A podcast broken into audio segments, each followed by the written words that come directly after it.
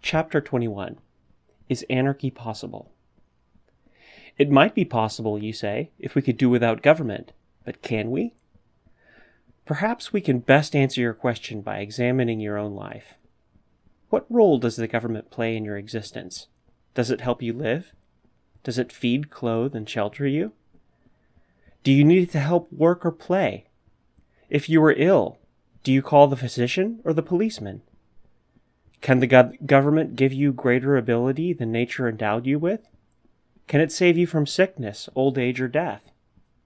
Consider your daily life, and you will find that in reality, government is no factor in it at all, except when it begins to interfere in your affairs, when it compels you to do certain things, or prohibits you from doing others. It forces you, for instance, to pay taxes and support it, whether you want to or not. It makes you don a uniform and join the army. It invades your personal life, orders you about, coerces you, prescribes your behavior, and generally treats you as it pleases. It even tells you what you must believe and punishes you for thinking and acting otherwise. It directs what you must eat and drink, and imprisons you or shoots you for disobeying. It commands you and dominates every step of your life. It treats you as a bad boy or as an irresponsible child who needs the strong hand of a guardian, but if you disobey it, it holds you responsible nevertheless.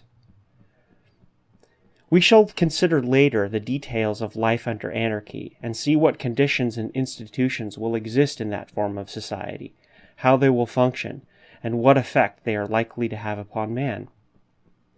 For the present, we want to make sure that such a condition is possible, that anarchy is practicable. What is the existence of the average man today? Almost all your time is given to earning your livelihood. You are so busy making a living that you hardly have time left to live, to enjoy life. Neither the time nor the money. If you are lucky, you have some sort of support, some job. Now and then comes slack time. There is unemployment, and thousands are thrown out of work every year in every country. That time means no income, no wages. It results in worry and privation, in disease, desperation, and suicide. It spells poverty and crime. To alleviate that poverty, we build homes of charity, poorhouses, free hospitals, all of which you support with your taxes. To prevent crime, to punish the criminals, it is again you who have to support the police, detectives, state forces, judges, lawyers, prison keepers. Can you imagine anything more senseless and impractical? The legislature passed laws, the judges interpret them, the various officials execute them, the police track and arrest the criminal, and finally the prison warden gets him into custody. Numerous persons and institutions are busy keeping the jobless man from stealing and punish him if he tries to do so. Then he is provided with a means of existence, the lack of which has made him break the law in the first place. After a shorter or longer term, he is turned loose. If he fails to get work, he begins the same round of theft, arrest, trial, and imprisonment all over again. This is a rough but typical illustration of the stupid character of our system. Stupid and inefficient. Law and government support that system.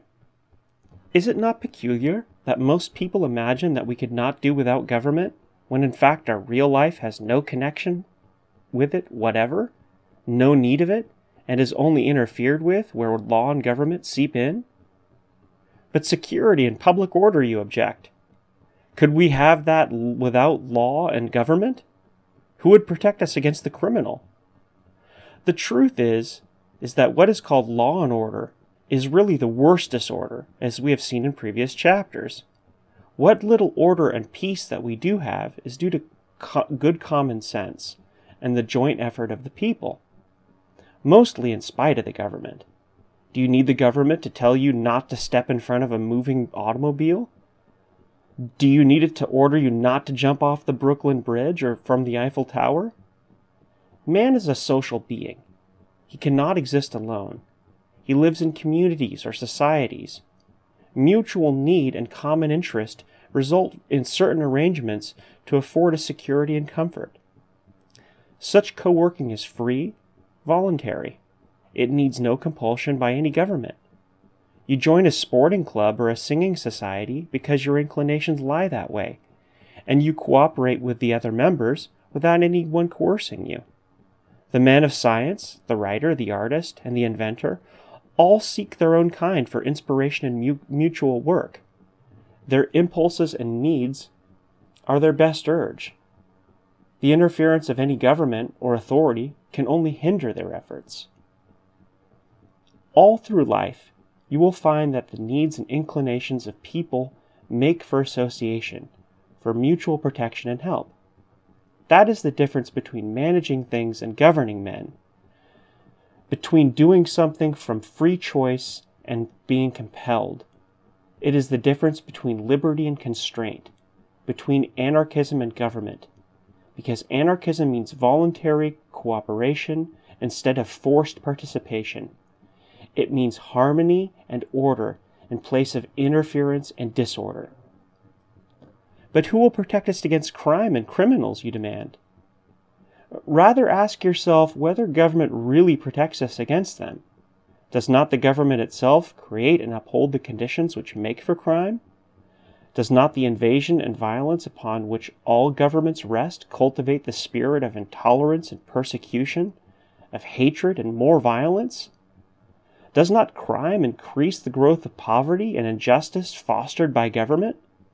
Is it not government itself the greatest injustice and crime? Crime is the result of economic conditions, of social inequality, of wrongs and evils of which government and monopoly are parents. Government and law can only punish the criminal. They can neither cure nor prevent crime. The only real cure for crime is to abolish its causes, and this the government can never do because it is there to preserve those very causes. Crime can be eliminated only by doing away with the conditions that create it. Government cannot do it. Anarchism means to do away with those conditions. Crime resulting from government, from its oppression and injustice, from equality and poverty, will disappear under anarchy. These constitute by far the greatest percentage of crime certain other crimes will persist from time to time, such as those resulting from jealousy, passion, from the spirit of coercion and violence which dominates the world today. But these, the offspring of authority and possession, will also gradually disappear under wholesome conditions, with the passing away of the atmosphere that cultivated them. Anarchy will therefore neither breed crime nor offer any soil for its thriving. Occasionally, antisocial acts will be looked upon as survivals of former diseased conditions and attitudes, and will be treated as an unhealthy state of mind rather than as a crime. Anarchy would begin by feeding the criminal and securing him work instead of first watching him, arresting him, trying him, imprisoning him, and finally ending by feeding him, and the many others who have to watch and feed him. Surely, even this example shows how much more sensible and simpler life would be under anarchism than it is now. The truth is, present life is impractical, complex, and confused, and not satisfactory from any point of view. That is why there is so much misery and discontent. The worker is not satisfied, nor is the master happy in his constant anxiety over bad times involving the loss of property and power the specter of fear for tomorrow dogs the steps of rich and poor alike.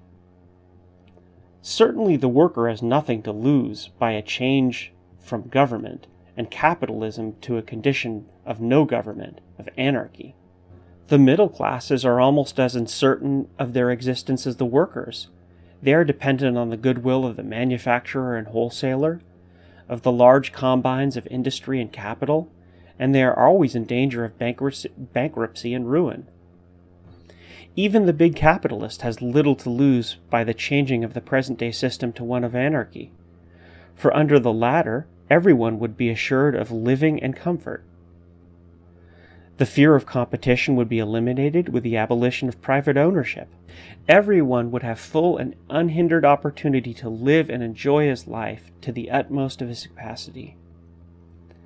Add to this the consciousness of peace and harmony, the feeling that comes with freedom from financial or material worries, the realization that you are in a friendly world with no envy or business rivalry to disturb your mind in a world of brothers, in an atmosphere of liberty and general welfare. It is almost impossible to conceive of the wonderful opportunities which would open up to a man in a society of communist anarchism. The scientist could fully devote himself to his beloved pursuits without being harassed by his daily bread. The inventor would find every facility at his disposal to benefit humanity by his discoveries and inventions. The writer, the poet, the artist would all rise on the wings of liberty and social harmony to the greatest heights of attainment. Only then would justice and right come into their own. Do not underestimate the role of these sentiments in the life of man or nation. We do not live by bread alone. True, existence is not possible without the opportunity to satisfy our physical needs, but the gratification of these by no means constitutes all of life. Our present system of civilization has, by disinheriting millions, made the belly the center of the universe, so to speak. But in a sensible society, with plenty for all, the matter of mere existence and the security of livelihood would be considered self evident, and free as the air is for all. The feelings of human sympathy, of justice and right, would have a chance to develop, to be satisfied to broaden and grow. Even today, the sense of justice and fair play is alive in the heart of man, in spite of centuries of repression and perversion. It has not been exterminated. It cannot be exterminated because it is inborn, innate in man, an instinct as strong as that of self preservation, and just as vital to our happiness. For not all the misery we have in the world today comes from the lack of material welfare. Man can better stand starvation than the consciousness of injustice. The consciousness that you were treated unjustly will rouse you to protest and rebellion just as quickly as hunger, perhaps quicker. Hunger may be an immediate cause for of every rebellion or uprising, but beneath it is the slumbering antagonism and hatred of the masses against those at whose hands they are suffering injustice and wrong. The truth is that right and justice play a far more important role in our lives than most people are aware of. Those who would deny this know as little of human nature as of history. In everyday life, you constantly see people grow indignant at what they consider to be an injustice. That isn't right, is the instinctive protest of a man when he feels wrong done. Of course, everyone's conception of right and wrong depends on his traditions, environment, and bringing up. But whatever his conception, his natural impulse is to resent what he thinks is wrong and unjust. Historically, the same holds true. More rebellions and wars have been fought for ideas of right and wrong than because of material reasons. Marxists may object that our views of right and wrong are themselves formed by economic conditions. But that in no way alters the fact that our sense of justice and right has at all times inspired people to heroism and self sacrifice on behalf of ideals. The Christs and Buddhas of all ages were not prompted by material considerations, but by their devotion to justice and right. The pioneers in every human endeavor have suffered calamity, persecution, even death, not for motives of personal aggrandizement, but because of their faith in justice and their cause. The John Husses, the Luthers, Brunos, Savonarolas, Galileos, and numerous other religious and social idealists fought and died championing the cause of right as they saw it. Similarly, in the paths of science, philosophy, art, poetry, and education, Men from the time of Socrates to modern days have devoted their lives to the service of truth and justice. In the field of political and social advancement, beginning with Moses and Spartacus, the noblest of humanity have consecrated themselves to ideals of liberty and equality. Nor is this compelling power of idealism limited to exceptional individuals. The masses have always been inspired by it. The American War for Independence, for instance, began with popular resentment in the colonies against injustice of taxation without representation. The Crusades continued for 200 years in an effort to secure the Holy Land for Christians. This religious ideal inspired six millions of men, even armies of children, to face untold hardships, pestilence, and death in the name of right and justice. Even the late World War, capitalistic as it was in cause and result, was fought by millions of men in the fond belief that it was being waged for a just cause, for democracy and termination of all wars. So, all through its history, past and modern, the sense of right and justice has inspired man, individually and collectively, to deeds of self sacrifice and devotion, and raised him far above the mean drabness of his everyday existence. It is tragic, of course, that this idealism expressed itself in ideas and acts of persecution and violence and slaughter. It was the viciousness and self seeking king, priest, and master, ignorance and fanaticism which determined these forms. But the spirit that filled them was the spirit of right and justice.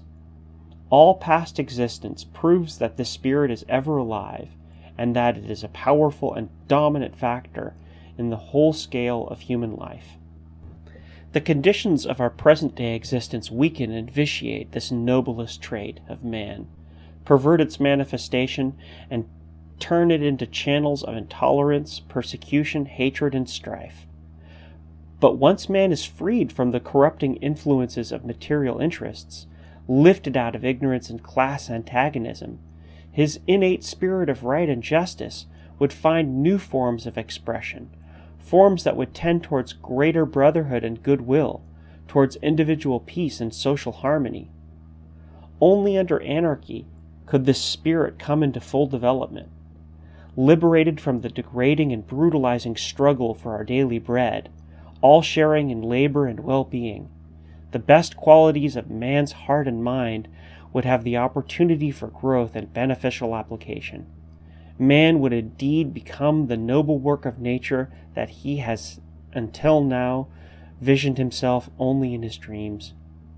It is for these reasons that anarchy is the ideal not only of some particular element or class, but of all humanity, because it would benefit, in the largest sense, all of us. For anarchism is the formulation of a universal and perennial desire of mankind.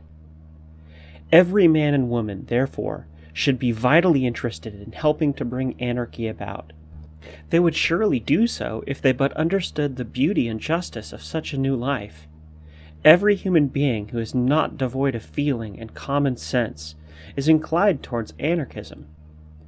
Everyone who suffers from wrong and injustice, from evil, corruption, and filth in our present day life is instinctively sympathetic to anarchy. Everyone whose heart is not dead to kindness, compassion, and fellow sympathy must be interested in furthering it. Everyone who has to endure poverty, misery, tyranny, and oppression should welcome the coming of anarchy. Every liberty and justice loving man and woman should help realize it. And first and foremost, and most vitally, of all the subjected and submerged of the world must be interested in it. Those who build palaces and live in slums, who set the table of life but are not permitted to partake of its repast, who create the wealth of the world and are disinherited, who fill life with joy and sunshine and themselves remain scorned in the depths of darkness.